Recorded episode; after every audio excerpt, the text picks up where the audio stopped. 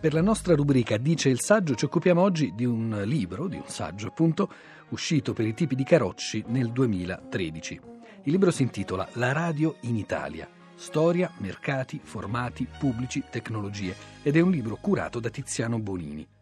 Tiziano Bonini è ricercatore in linguaggi dell'arte e dello spettacolo all'Università Yulm, dove insegna comunicazione radiofonica tra i suoi volumi possiamo ricordare La radio nella rete del 2006 e sempre del 2006 Vedi alla voce radio popolare. Del 2010 invece Così lontano, così vicino, tattiche mediali per abitare lo spazio. Bonini è stato regista di alcune trasmissioni di Rai Radio 2 ed è autore radiofonico a Radio 24.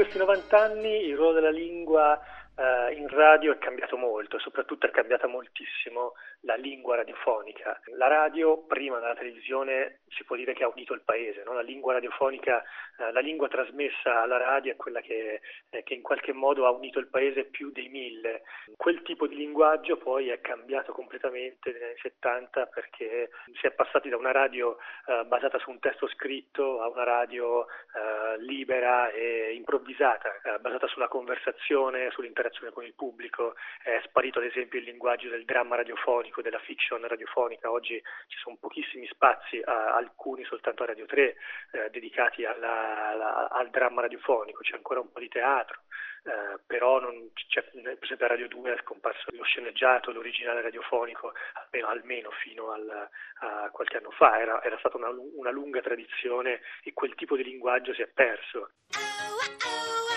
Chiaramente l'italiano del, lingua, uh, del linguaggio radiofonico è, si è evoluto con, con la società e con, e con, e con la letteratura. Uh, era un italiano molto scritto, la radio era uh, completamente scritta, quasi completamente scritta e chi andava al microfono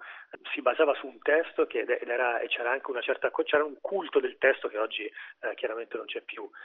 Zavattini e Fellini hanno iniziato scrivendo per la radio prima di diventare grandi scrittori di cinema. Certo, la lingua de, dell'italiano, del,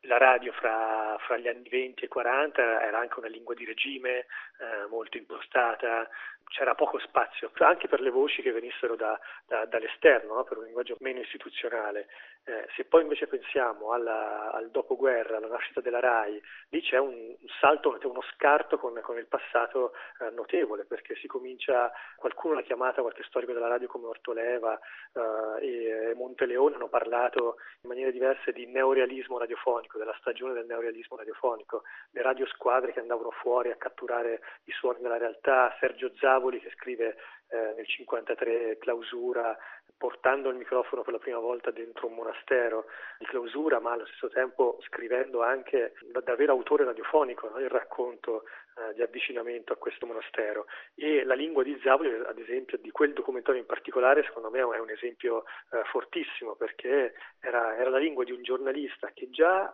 era narrativo, quasi in anticipo sulle nuove forme di giornalismo americano negli anni 60, no? però era ancora molto, molto, non dico paludata, ma eh, formale e insomma si intuiva già lo storytelling, ma era ancora un, un linguaggio molto, molto, molto scritto.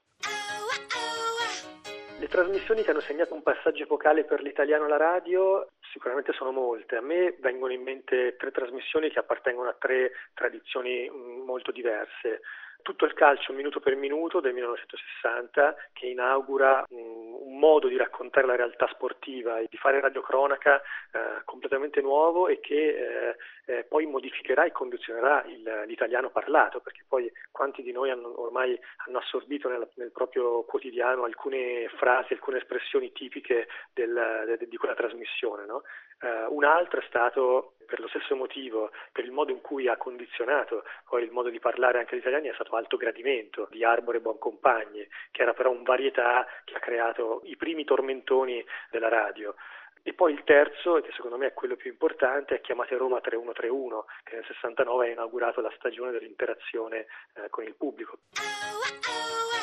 Quanto i media, quanto i nuovi media influiscano sull'italiano radiofonico e, e quanto no. Io non credo che eh, le nuove tecnologie abbiano un impatto così forte eh, sull'italiano radiofonico, ce l'hanno sicuramente sull'italiano nella misura in cui ogni tecnologia ha uno, uno spazio preciso di comunicazione, no? di, gli sms hanno un numero di caratteri non proprio illimitato e quindi uno tende ad, ad abbreviare, così come i tweet uh, hanno 140 caratteri, è ovvio che, che cambia il modo di scrivere questo sì che influisce sull'italiano radiofonico, sul parlato radiofonico, perché se pensiamo oggi al modo in cui eh, i conduttori eh, sintetizzano, descrivono i commenti e le opinioni degli ascoltatori, queste opinioni passano attraverso i social media, quindi quel leggere i messaggi scritti eh, per, il, per, Twitter alla radio eh, cambia il modo di parlare dei conduttori, che sono costretti no, a leggere i commenti in, italiano, in un italiano scritto dagli ascoltatori, ma un italiano scritto per per Twitter eh, e quindi sicuramente c'è forse a volte una, una, un eccesso di sintesi, una difficoltà, quasi una, una, grande capacità di fare un ritratto impressionistico delle opinioni degli ascoltatori, ma difficilmente, certo il telefono e la, il, la, il, microfono aperto avevano, davano all'ascoltatore molto più controllo e molta più possibilità di interagire e approfondire le proprie opinioni.